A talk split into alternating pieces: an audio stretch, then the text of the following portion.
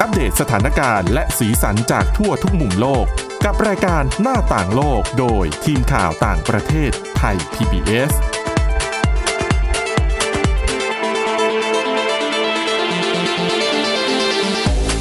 สวัสดีครับ ต้อนรับคุณผู้ฟังสู่รายการหน้าต่างโลกกับทีมข่าวต่างประเทศไทย PBS นะครับ วันนี้อยู่กับคุณกรีนจิรวัตรมาสุขและผมก้าวพงศธรสุขพงศ์ครับ ครับผม สวัสดีครับ กับวันนี้ยังมีหลากหลายเรื่องราวนำมาเล่าให้คุณผู้ฟังได้ฟังกันนะครับ ไม่ว่าจะเป็นเรื่องของการเมืองเมียนมาที่ตอนนี้กำลังร้อนแรงอย่างมากเลย จากการประท้วงต่อต้านการรัฐประหารที่เกิดขึ้น เมื่อวันที่ 1 กุมภาพันธ์ที่ผ่านมานะครับ ส่วนคุณกรีนก็จะพาไปดูเรื่องของการลดค่าเทอมนักศึกษาที่กำลังเรียนออนไลน์ด้วยนะครับเพราะว่าช่วงนี้โควิด -19 หลาย ๆ สถานศึกษาก็กำลังเรียนออนไลน์อยู่เหมือนกันนะครับสลับกับการเรียนในห้องกันบ้างแล้ว ส่วนมีเรื่องของชายวัย 90 ปีที่ซื้อโฆษณาในหนังสือพิมพ์เพื่อวิจารณ์เครือข่ายมือถือด้วยนะครับคุณกรีนแล้วก็เรื่องที่สร้างความปั่นป่วนเป็นอย่างมากก็คือเหตุแจ้งเตือนแผ่นดินไหวเนี่ยทำให้ผู้ที่ชื่นชอบ การเล่นเกมโปเกมอนโกคุณผู้ฟังอาจจะรู้จักกันดีเนี่ยปั่นป่วนไปด้วยนะครับ แต่ว่าผู้เล่นคนนี้ไม่ใช่อายุทั่ว ๆ ไปเป็นผู้สูงอายุด้วยนะครับคุณกรีน ต้องบอกว่าก่อนหน้านี้มันมีข่าว เกี่ยวกับคุณปู่คนหนึ่งที่ไต้หวันเนี่ยฮะเขาปั่นจักรยานแล้วก็ลักษณะจักรยานเขาก็เป็นลักษณะพิเศษที่ว่าอ่าบริเวณแฮนด์จักรยานอะมันถูกดีไซน์ออกแบบมาสำหรับที่หนีบโทรศัพท์มือถือ ซึ่ง เวลาปั่นไปไหนเนี่ยมันก็ค่อนข้างจะเป็นจุดเด่นพอสมควรเพราะว่าโทรศัพท์มือถือจะถูกจัดเรียงกันบนแผงหน้าคอนโซลรถจักรยานเนี่ยสูงขึ้นไปก็จะบังเลนบางทางเหมือนกันแหละนะฮะเขาบอกว่าข่าวเนี้ยนะฮะที่ผมยิบมาก็คือมันเกี่ยวกับข่าวแผ่นดินไหวฮะเมื่อวันที่ 7 กุมภาพันธ์ตามเวลาท้องถิ่นในไต้หวันเนี่ยประมาณตีหนึ่งบ่ายโมงกว่าๆบ่ายโมงครึ่งนะฮะได้เกิดเหตุการณ์สำคัญเหตุการณ์หนึ่งนะฮะก็คือเกิดเหตุการณ์แผ่นดินไหวขนาด 6.1แมกนิจูดนะฮะ ไกลออกไปจากชายฝั่งของมณฑลอี้หลานนะฮะ ประมาณ 85 กิโลเมตร ส่งผลให้ผู้คนในบริเวณนั้นเนี่ย รู้สึกได้ถึงแรงสั่นสะเทือนเล็กน้อย แต่มันก็มีระบบปฏิบัติการระบบหนึ่งฮะ ที่เขาใช้กันมาในไต้หวันก็คือระบบที่อ่าเขาเวลามันมีแผ่นดินไหวหรือเหตุฉุกเฉินแล้วเนี่ย มันจะมีการแจ้งเตือน alert ดังขึ้นกับโทรศัพท์มือถือที่ลงทะเบียนไว้ทุกเบอร์ หรือว่า อย่างเช่นตอนนั้นที่เราไปไต้หวันนะก็ก็จะมีเหมือนกันข้อความที่บอกว่าตอนนี้คุณเข้าสู่เขตนี้แล้วอะไรอย่างเงี้ยอืมนู่นนี่นั่นก็จะมีนะฮะเขาบอกว่าเหตุการณ์เนี้ยมันปั่นป่วนยังไง เขาบอกว่าแผ่นดินไหวอะจบแล้ว แต่ก็ยังมีข้อความเด้งขึ้นมาอีก 14 ข้อความอืมเด้งต่อเนื่องมาเรื่อยๆ สิ่งที่ คนได้รับผลกระทบมากที่สุดก็คือคุณปู่ท่านนี้แหละฮะที่พูดไปตอนต้นก็คือ คุณปู่โปเกมอนโกนะฮะ ครับ เพราะว่าแกเนี่ยครอบครองโทรศัพท์มือถือสำหรับเล่นเกม ณ วันนั้นนะวันที่เกิดเหตุอะแกก็ ปั่นจักรยานเพื่อไปจับโปเกมอนโกนั่นแหละ แล้วแกพกโทรศัพท์มือถือทั้งหมด 72 เครื่อง อืมคิดดูแล้วกัน คุณปู่แกมีโทรศัพท์ 72 เครื่องนะฮะ หลายคนก็ คิดภาพไม่ออกหรอกว่า 72 เครื่องแล้วมันเด้งแจ้งเตือนหมดในขณะที่ตัวเองกำลังจับโปเกมอนโกเนี่ยอืมมันเป็นยังไงนะฮะเขาบอกว่าหลังจากความผิดพลาดในการแจ้งเตือนแผ่นดินไหวที่กล่าวไปข้างต้นเนี่ยเหตุการณ์นั้นเองทำให้คุณปู่เนี่ย ถึงกับแอบกุมขมับเพราะว่าในขณะที่คนอื่นต้องคอยมาไล่ปิดแจ้งเตือนข้อความ 14 ข้อความอะแต่คุณปู่แกต้องปิดข้อความแจ้งเตือนรวมแล้วทั้งหมดเนี่ย 14 ข้อความคูณ 72 เครื่อง โอ้โห1,008 ข้อความ ครับ ตอนมันสั่นแจ้งเตือนพร้อมกันนี่ก็เหมือนแผ่นดินไหวขนาดย่อมนะอืมเพราะว่ามันสั่นบนรถตลอดเวลาเข้าใจไหมเพราะว่ามันอยู่บนบนแผงคอนโซลแล้วหลายตดเครื่องวลาด้วยนะ ใช่ครับ อย่างไรก็ตามเนี่ยคุณปู่ระอ่าคุณปู่ได้เล่าว่าช่วงเวลาประมาณที่มันเกิดเหตุเนี่ย คุณปู่แกยังไม่ได้ เหมือนกับคนอื่นนะ ไม่ได้ทำนู่นนี่นั่นเหมือนกับคนอื่น ก็ยังคงปั่นจักรยานไปรอบๆเมืองเพื่อจับโปเกมอนโกครับและตอนนั้นคุณปู่ก็พกสมาร์ทโฟนไปแค่ 60 กว่าเครื่อง แค่ไม่ได้60กว่าเครื่อง ใช่มีอีกหลายเครื่องที่ยังไม่ได้เปิด คุณปู่ใช้เวลากว่า 25 นาทีในการปิดข้อความแจ้งเตือนทั้งหมดที่เด้งเข้ามาไม่ขาดสายนะฮะกว่าจะเสร็จก็เลยไปครึ่งชั่วโมงนะ ประมาณ 20 นาทีได้ หลังจากนั้นคุณปู่ก็ให้สัมภาษณ์กับสำนักข่าวท้องถิ่นถึงเรื่องราวที่เกิดขึ้นว่า ผู้คนมองกันว่าคนที่ได้รับผลกระทบมากที่สุดเนี่ย ก็คือคุณปู่อืมนะกับข้อความ alert ที่เด้งเข้ามานะฮะครับ ครับผมมาเรื่องของคุณปู่แล้วก็มาต่อกับอีกคุณอีกคุณปู่หนึ่งละกันก็คือ มีชายวัย 90 ปีเนี่ยก็เรียกว่าคุณปู่ได้แล้วล่ะซื้อโฆษณาในหนังสือพิมพ์เพื่อวิจารณ์บริษัทเครือข่ายมือถือ เจ้ายักษ์ ด้วยข้อหาเน็ตกาก อ่าหลายคนอาจสงสัยละ ว่าเป็นเจ้าไหน คือข้อความเนี้ยมันระบุในหนังสือพิมพ์มานะ ผมก็ ก็ก็บอกได้เลยละกันว่าคนที่ออกมาซื้อโฆษณาเนี่ยคือ Aaron Epstein นะฮะ เป็นชายวัย 90 ปี เป็นลูกค้าของบริษัท AT&T บริษัทเครือข่ายมือถือเจ้ายักษ์ใหญ่ของสหรัฐ คือใครที่จะไปเนี่ยส่วนมากก็จะใช้เครือข่ายนี้ครับนะฮะ มาตั้งแต่ช่วงทศวรรษที่ 1960อะอย่างไรก็ดีเนี่ยการเป็นลูกค้าตัวยงของ e p s t e i n เนี่ยก็ไม่ได้แปลว่าเขาจะได้รับบริการอินเทอร์เน็ตมือถือที่เหนือกว่าคนอื่น เนื่องจากเขากลับต้องประสบกับปัญหาความเร็วอินเทอร์เน็ตบนมือถือของเขาเนี่ย เหลือเพียงแค่ 3 megซึ่งทำให้เขาหงุดหงิดมากนะ แล้วก็ลงทุนซื้อโฆษณาด้วยพื้นที่ 1 ใน 4 ของหน้าหนังสือพิมพ์ The Wall Street Journal นะฮะ เพื่อวิจารณ์การบริหาร งานแล้วก็การให้บริการของ AT&T ออกสู่สาธารณชน เป็นไงเด็ดดวงนะคะก็คือไม่ยอมจริงใช่ F Style ใช้พื้นที่โฆษณาในรูปแบบของจดหมายเปิดผนึกนะฮะ ถึงผู้บริหารสูงสุดของ AT&T ถึงความอัดอั้นตันใจของเขาว่า เราต้องการที่จะก้าวตามเทคโนโลยีให้ทัน และเห็นว่า AT&T จะสามารถให้บริการอินเทอร์เน็ตที่มีความเร็วสูง Epstein กล่าวเพิ่มเติมอีกว่ายังไม่หมดเท่านั้น ถึงแม้ AT&T จะลงโฆษณาให้คนแถบลอสแองเจลิสว่า คุณสามารถให้บริการความเร็วอินเทอร์เน็ตมากกว่า 100 meg นะฮะ แต่ความเร็วที่คุณมีให้พวกเราในตอนนี้กลับอยู่แค่ 3 meg เท่านั้นๆอืมเอฟไซกล่าวเปิดเผยว่า เขาเป็นลูกค้าที่ซื่อสัตย์ต่อ AT&T มาตลอดชีวิตนะฮะ แล้วเขาก็เริ่มเบื่อ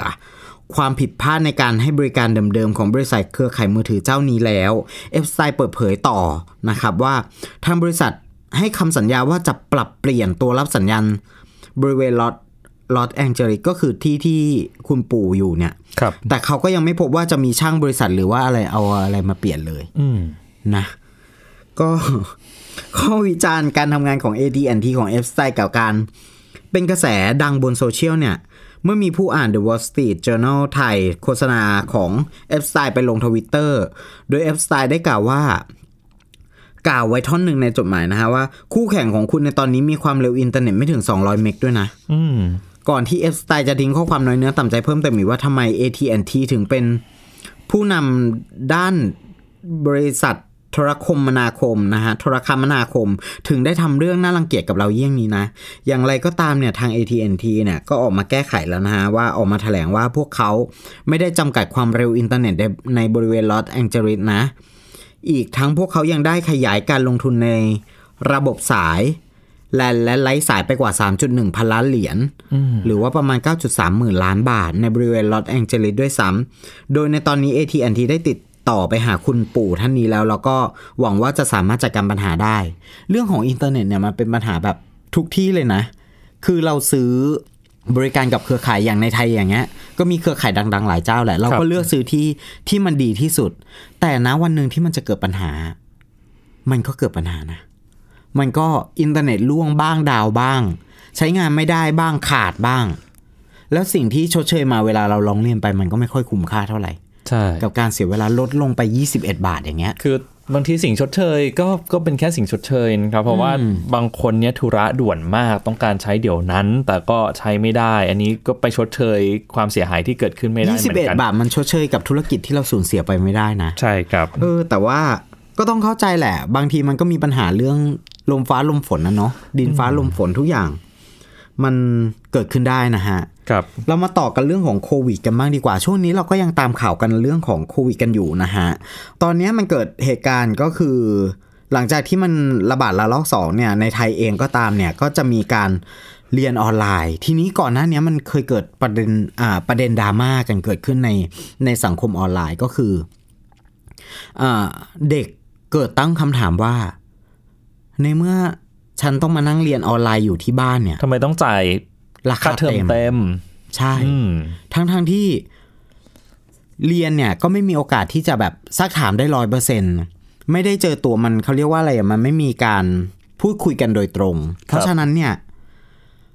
การทำงานอะไรอย่างเงี้ย เด็กๆก็มองว่ามันง่ายกว่าหรือเปล่า เพราะว่าแค่บางทีก็อัดออนไลน์แล้วก็ไปนั่งเรียนแต่ฝั่งออนไลน์โรงเรียนก็บอกว่าอ้าวครูก็ยังต้องมาสอนเหมือนเดิม อืมมันเป็นข้อความที่แบบว่า ต้องสื่อสารกันทั้งสองฝั่งอะครับแต่ว่าประเด็นเนี้ยมันเกิดขึ้นจริงในไทยนะฮะ แล้วก็แต่ว่าทางออสเตรเลียเนี่ยเขาออกมาบอกว่าเตรียมมอบส่วนลดค่าเทอมสูงสุด 20%ให้สำหรับนักศึกษาต่างชาติที่ต้องเรียนออนไลน์ เนื่องจากไม่สามารถเดินทางเข้าออสเตรเลียได้ เพราะการระบาดของโควิด -19 คือไม่ใช่ว่าไม่จ่ายนะ ก็จ่ายแล้วก็ได้ไปเรียนมหาลัยออสเตรเลียเนี่ยแหละ มหาวิทยาลัยออส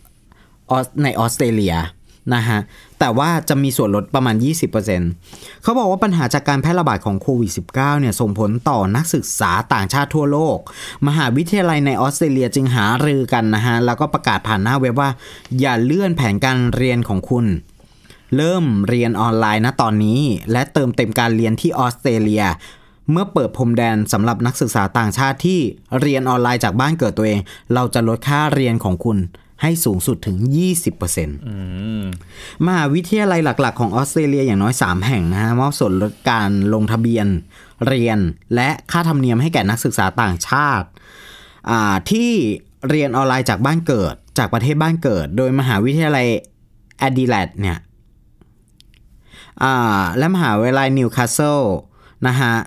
พร้อมแล้วล่ะสำหรับการลดค่าใช้จ่ายในการเรียนถึง 20%ในภาคเรียนที่ 1 นะครับ ในขณะที่มหาวิทยาลัยควีนแลนด์เนี่ยมอบส่วนลด 12.5%สำหรับนักศึกษานอกเวลาและเต็มเวลา ภายใต้เงื่อนไขว่านักศึกษาจะต้องอยู่ในประเทศบ้านเกิดของตนเอง และไม่ได้อยู่ในออสเตรเลีย ก็น่าสนใจนะเป็นการปรับนะฮะ จริง ๆ เห็นหลายที่เหมือนกันนะครับคนรัอบกจากผมออสเตรเลียก็สหรัฐหรือว่าอังกฤษเองก็ใช้การเรียนออนไลน์แบบนี้แหละสำหรับนักศึกษาปริญญาโทปริญญาเอกที่ไม่ต้องไปเรียนที่สถาบันเลย แต่ว่าใช้วิธีการผ่านโปรแกรมหลายโปรแกรมตอนนี้มันก็มีซูมใช่ไหมที่หลาย ๆ คนนิยมกันนะครัแต่เอาจริง ๆ นะ มันสูญเสียโอกาสที่จะได้เรียนรู้วัฒนธรรม แล้วก็ใช่ได้ศึกษาความเป็นอยู่ของผู้คนบรรยากาศการใช้ชีวิต อะไรอย่างเงี้ย แต่ว่าก็มันเป็นเหตุที่น่าจะเข้าใจได้แหละเพราะมันเป็นช่วงโควิด มันก็มีข้อดีข้อเสียนะครับคือคือไปตอนนี้เนี่ยมันก็เสี่ยงเหมือนกันเนาะค่าใช้จ่ายเรื่องการเดินทางเรื่องที่พักลดลง ใช่ ค่าลงทะเบียนเรียนลดลง 20%ครับนะครับ อ่า แต่ว่าเขาก็บอกว่ามีการเปิดเผยว่าทำไมมันถึงต้องมีโครงการนี้ลด 20%ขึ้นมา เพราะว่าอาตอนนี้จากผลสำรวจเนี่ยข้อมูลจากมหาวิทยาลัยในเมลเบิร์นเนี่ยเขาเปิดเปิดเผยว่านักศึกษาต่างชาติลงทะเบียนลดลง 25%เทียบกับช่วงเวลาเดียวกันของปีที่ผ่านมา รัฐมนตรีการศึกการกระทรวงศึกษาธิการของออสเตรเลียเนี่ยแสดงความกังวลเกี่ยวกับจำนวนนักศึกษาต่างชาติที่ลดลงหลังการแพร่ระบาดของโควิด -19 โดยเขา กล่าวว่าเป็นเรื่องที่ยากมากที่นักศึกษาจากต่างชาติจะกลับมาเรียนได้ปกติในปี 2021 ดังนั้นเนี่ยมหาวิทยาลัยจึงจัดโปรโมชั่นเพื่อให้การศึกษาของนักศึกษาเป็นไปอย่างต่อเนื่องที่สุด ซึ่งหนึ่งในนั้นก็คือมหาวิทยาลัยเอดิเลนนะฮะ ที่นอกจากจะลดค่าเล่าเรียนให้กับนักศึกษาแล้วก็ยังจัดตั้งทุนการศึกษาสำหรับนักศึกษาต่างชาติ 15-30%โดยนักศึกษาไม่จำเป็นต้องสมัครชิงทุนใดๆ ทุนเหล่านี้จะมอบให้กับนักศึกษาที่มีคุณสมบัติครบ โดยอัตโนมัติหลังจากลงทะเบียนเรียน ก็น่าสนใจ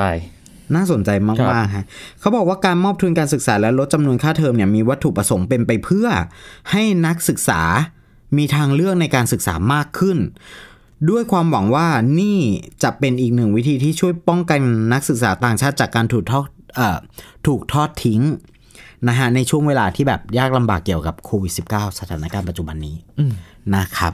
อะเอาละครับเดี๋ยวช่วงต่อไปชวนคุยกันเรื่องการเมืองของเมียนมาประเทศเพื่อนบ้านของเรากันบ้างนะครับ เพราะว่าตอนนี้กำลังร้อนแรงอย่างมากเลยหลังจากเกิดการรัฐประหารยึดอำนาจจากรัฐบาลพลเรือน เมื่อวันที่ 1 กุมภาพันธ์ที่ผ่านมาแล้วก็นำไปสู่การประท้วงในหลายพื้นที่ทั่วประเทศครับ หน้าต่างโลกโดยทีมข่าวต่างประเทศไทย PBS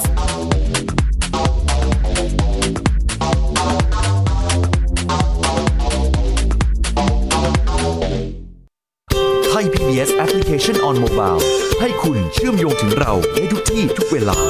ได้สัมผัสติดตามเราทั้งข่าว รายการรับชมรายการโทรทัศน์ และฟังรายการวิทยุที่คุณชื่นชอบ สดแบบออนไลน์สตรีมมิ่งชมรายการย้อนหลัง ข้อมูลกิจกรรมไทย PBS ร่วมเป็นนักข่าวพลเมือง รายงานข่าวกับเรา และอีกหลากหลายฟังก์ชัน ให้คุณดาวน์โหลดได้ฟรี ทุกระบบปฏิบัติการ ติดตามข้อมูลเพิ่มเติมได้ที่ www.thaipbs.or.th/digitalmedia เพราะวิทยาศาสตร์อยู่รอบตัวเรา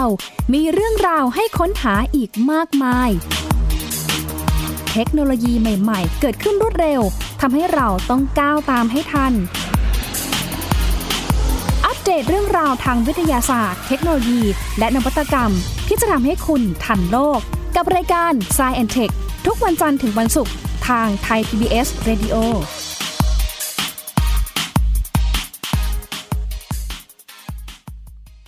มากกว่าด้วยเวลาข่าวที่มากขึ้น จะพัดพาเอาฝุ่นออกไปได้ครับ มากกว่า ให้คุณทันในทุกสถานการณ์ ตามที่กฎหมายดังกล่าวกำหนดเอาไว้ มากกว่ากับเนื้อหาเที่ยงตรงรอบด้านนำมาใช้ในคดีเมาแล้วขับ มากกว่าในทุกทางออกของสังคม ป้องกันไม่ให้ปัญหาเกิดขึ้น มากกว่ากับข่าวรอบวันในทุกมิติ เครนก่อสร้างเกิดอุบัติเหตุขึ้น มากกว่าด้วยการวิเคราะห์ที่ตรงจุด ความพยายามของภาครัฐที่จะแก้ปัญหา และมากกว่ากับทีมข่าวมืออาชีพ ข่าวไทย PBS ให้คุณได้มากกว่า โรงเรียนเลิกแล้ว กลับบ้านพร้อมกับรายการ Kids Hours โดยวัญญาชยโย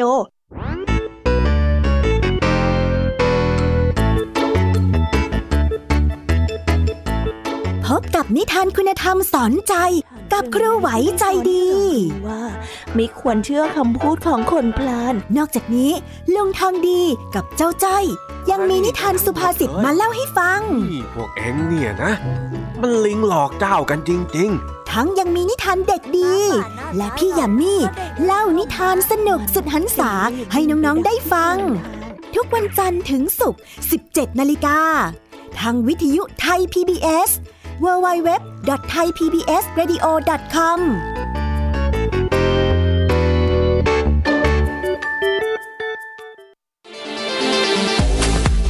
หน้าต่างโลกโดยทีมข่าวต่างประเทศไทย PBS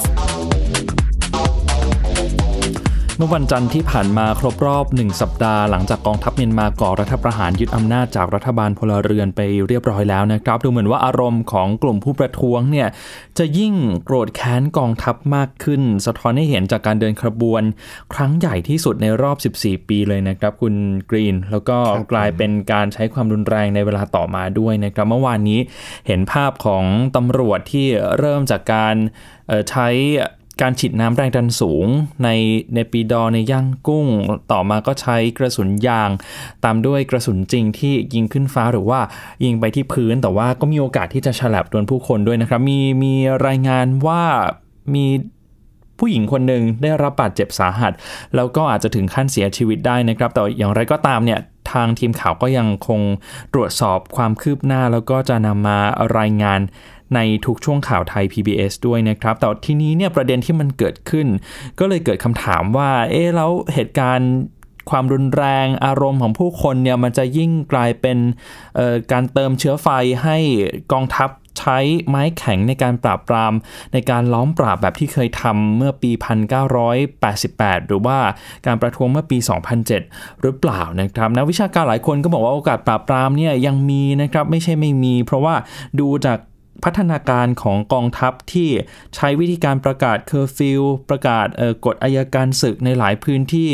แต่ว่ามวลชนเองก็ยังไม่ได้สนใจนะครับยังคงเดินหน้าออกมาประท้วง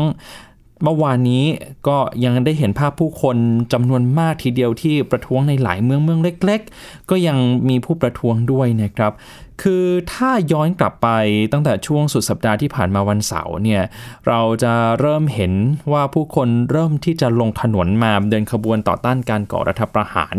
ทั้งในนครย่างกุ้งที่ย่างกุ้งเนี่ยจากหลักพันก็เพิ่มมาเป็นหลักหมื่นเลยนะครับ วันอาทิตย์ถือว่าเป็นวันที่มีผู้ประท้วงมาเข้าร่วมการเดินขบวนครั้งใหญ่ที่สุดในรอบ 14 ปีนับตั้งแต่การประท้วงของพระสงฆ์หรือว่าการประท้วงผ้าเหลืองเมื่อปี 2007 ด้วยครับแล้วผู้ใช้สื่อสังคมออนไลน์เองก็เคลื่อนไหวนะครับ ส่วนใหญ่เนี่ยบน Twitter ก็จะเห็นแฮชแท็กต่างๆ เช่น Save Myanmar Give Back Democracy แล้วก็อีกหลายแฮชแท็กที่น่าสนใจเลยนะครับ เป็นการเคลื่อนไหว เป็นการลงรูปภาพเพื่อเรียก เสียงสนับสนุนจากคนหลาย ๆ ภาคส่วนให้มาเข้าร่วมการประท้วงต่อต้านการรัฐประหารในครั้งนี้ ถ้าย้อนกลับไปในช่วงต้นสัปดาห์หลังจากเกิดการรัฐประหารไปแล้วประมาณ 1-2 วันเนี่ยเราจะเริ่มเห็นว่าพัฒนาการเนี่ยกราฟเริ่ม เพิ่มขึ้นทีละระดับนะครับ เริ่มจากการที่ไปเเคาะหม้อเคาะกระทะเคาะภาชนะในยามค่ำคืน หรือว่าบีบแตรรถยนต์จนสุดท้าย ก็มาเป็นการเดินขบวนเคลื่อนไหวบนท้องถนนนะครับ ทีนี้ อย่างที่ผมบอกไปว่าการแสดงพลังของมวลชนเนี่ยมันไม่ได้เกิดขึ้นเฉพาะในย่างกุ้ง หรือว่าเมืองหลักๆ เท่านั้น แต่ว่ากระจายไปในหลายจุดนะครับ เช่น ในกรุงเนปิดอเมืองหลวงของประเทศ ซึ่งเขาบอกว่าเป็นปราการสำคัญของกองทัพเนี่ยก็มีการเคลื่อนไหวด้วยนะครับ ในปยินมานาใกล้ๆ กับเนปิดอก็พบการเคลื่อนไหวของมวลชนด้วยเช่นเดียวกัน ถ้ามองขึ้นไปทางตอนเหนือของเมียนมาอย่างใน ภูมิภาคมันดาเลเนี่ยก็มีการเคลื่อนไหวทั้งในมันดาเลในเมกทิลานะครับทางภาคใต้ก็มีที่ทวายก็เคลื่อนไหว แล้วก็มีวดีที่รัฐกะเหรี่ยง ตองยีท่าขี้เหล็กที่รัฐชานฮาคาที่รัฐชินแล้วก็กะเลที่ภูมิภาคสกาย เหล่านี้เป็นความเคลื่อนไหวเพียงบางส่วนเท่านั้นนะครับ จริงๆ ถ้าไปดูในแผนที่ของเมียนมาเนี่ยจะเห็นจุดสีแดงๆเนี่ยกระจายกระจัดกระจายเต็มไปหมดเลย แสดงให้เห็นว่า มันไม่ได้กระจุกตัวอยู่แค่ในย่างกุ้ง หรือว่าเนปิดอเท่านั้นนะครับ สิ่งที่น่าสังเกตก็คืออย่างที่ผมบอกไปในรอบหนึ่งสัปดาห์ที่ผ่านมาการเคลื่อนไหวของประชาชนมีพัฒนาการมากขึ้น อย่างมีนัยสำคัญเลยนะครับ หลายฝ่ายก็เลยตั้งคำถามว่าเอการประท้วงในครั้งนี้เนี่ยจะลงเอยด้วยการใช้ความรุนแรงซ้ำรอยกับปี 1988 หรือว่าเหตุการณ์ 8888 แล้วก็ปี 2007 หรือไม่นะครับ ทางทีมข่าวได้คุยกับอาจารย์ลลิตาหารวงจากคณะสังคมศาสตร์มหาวิทยาลัยเกษตรศาสตร์นะครับ อาจารย์ก็มองว่าเมียนมากำลังอยู่บนทางสองแพร่งครับคุณผู้ฟังคือกองทัพอาจจะใช้กฎหมายเป็นข้ออ้างการห้ามชุมนุม อาจจะใช้กฎหมายว่าห้ามรวมตัวกันเกิน 5 คนขึ้นไป ซึ่งตอนนี้เขาประกาศไปเรียบร้อยแล้วนะครับ หรืออาจจะใช้กฎหมายโควิด -19 ก็ได้ หรืออาจจะใช้กำลังปราบปรามการเคลื่อนไหวของประชาชนก็ยังเป็นสิ่งที่น่าจับตามองเหมือนกัน แต่ว่าอาจารย์ก็ตั้งข้อสังเกตว่า ถึงแม้ว่ากองทัพจะใช้ความรุนแรงก็จริงเนี่ยแต่ประชาชนก็ไม่น่าจะหยุดเคลื่อนไหวง่ายๆนะครับเพราะว่าการเคลื่อนไหวในครั้งนี้มีสิ่งที่น่าสังเกตอีกอย่างหนึ่งก็คือไม่ได้มีแกนนำที่ชัดเจนต่างจากช่วงปี 1988 ช่วงนั้นเนี่ยทางนักศึกษา เป็นแกนนำหลักนะครับตามมาด้วยพระสงฆ์ส่วนปี 2007 เองก็อย่างที่บอกไปเเป็นการประท้วงหรือว่าเขาเรียกว่าการปฏิวัติผ้าเหลืองเนี่ยแน่นอนพระสงฆ์เป็นแกนนำในการประท้วงนะครับ แต่ว่าในครั้งนี้แกนนำอาจจะไม่ได้เห็นชัดเจนมากเท่าไหร่ เป็นการให้ความร่วมมือของคนจากหลากหลายอาชีพเลยนะครับ ไม่ใช่แต่เฉพาะนักศึกษาหรือว่าคนรุ่นใหม่เท่านั้นยังเห็นเจ้าหน้าที่ภาครัฐ แพทย์พยาบาล เจ้าหน้าที่การรถไฟ แล้วก็อีกหลายหน่วยงานของรัฐเนี่ยมาเข้าร่วมด้วย นี่เป็นเหตุผลที่ทำให้พลเอกอาวุโสมินอองไลน์ผู้บัญชาการทหารสูงสุดเมียนมาที่ก่อการรัฐประหารขึ้นมาเนี่ยพยายามเรียกร้องแล้วก็ให้บุคคลเหล่านี้ที่ทำงานให้รัฐเนี่ยตระหนักว่าต้อง อยู่ตรงกลางนะครับไม่เข้าไปสนับสนุนพักใดพักหนึ่ง แต่ว่าถ้ามองในมุมของมวลชนเขาก็มองอีกแบบหนึ่งว่าจริง ๆ ทั้งตำรวจทหารรวมถึงเจ้าหน้าที่รัฐเนี่ยควรจะออกมาแสดงพลังร่วมกับมวลชนด้วยนะครับอาจารย์ก็บอกอีกว่าถ้าจะให้เปรียบเทียบการเมืองไทยกับการเมืองเมียนมาเนี่ยมันอาจจะเปรียบเทียบกันไม่ได้ทั้งหมดนะครับคือการเมืองไทยการประท้วงต่อต้านรัฐบาลที่เราเคยเห็นกันเนี่ยมันมีการแบ่ง ความคิดเห็นออกเป็น 2 ฝั่งอย่างชัดเจน แต่ว่าการเมืองเมียนมาเขาไม่ เห็นด้วยกับการทำรัฐประหารอยู่แล้ว คนส่วนใหญ่ในประเทศไม่เห็นด้วย เพราะฉะนั้นเราจะเห็นความเคลื่อนไหวของคนหลากหลายอายุที่มาเข้าร่วมการประท้วงในครั้งนี้นะครับ นี่ก็เป็นเรื่องที่น่าสนใจแล้วก็ยังต้องติดตามต่อไปด้วยนะคุณกรีน เพราะว่าไม่น่าจะจบลงง่ายๆนะครับแล้วก็มีหลากหลายมุมมองมาก สิ่งที่น่าสนใจต่อไปก็คือถ้าหากชาติตะวันตกเนี่ยดำเนินมาตรการกดดันทางเศรษฐกิจ มันจะกระทบกับเม็ดเงินลงทุนจากต่างชาติในเมียนมามากแค่ไหน แล้วจะส่งแรงกระเพื่อมไปถึงกองทัพเมียนมาด้วยหรือเปล่าที่มีกลุ่มธุรกิจยักษ์ใหญ่อยู่ 2 กลุ่ม ก็คือ MEC กับ MEHL นะครับถ้ามีโอกาสเดี๋ยวสัปดาห์หน้าก็จะนำมาเล่าให้ฟังกันด้วยนะครับ เอาละครับวันนี้ก่อนจากกันไปนะครับ คุณผู้ฟังสามารถย้อนกลับไปฟังประเด็นที่น่าสนใจได้ทางพอดแคสต์นะครับเซิร์ชว่าหน้าต่างโลกชื่อรายการของเรา แล้วก็สามารถเลือกประเด็นที่สนใจจะฟังได้เลยครับสำหรับวันนี้หมดเวลาลงแล้วนะครับ คุณกรีนจิรวัตรมาสุขผมก้าวพงศธรสุขพงศ์ลาไปก่อนสวัสดีครับ สวัสดีครับ Thai PBS podcast View the world via the voice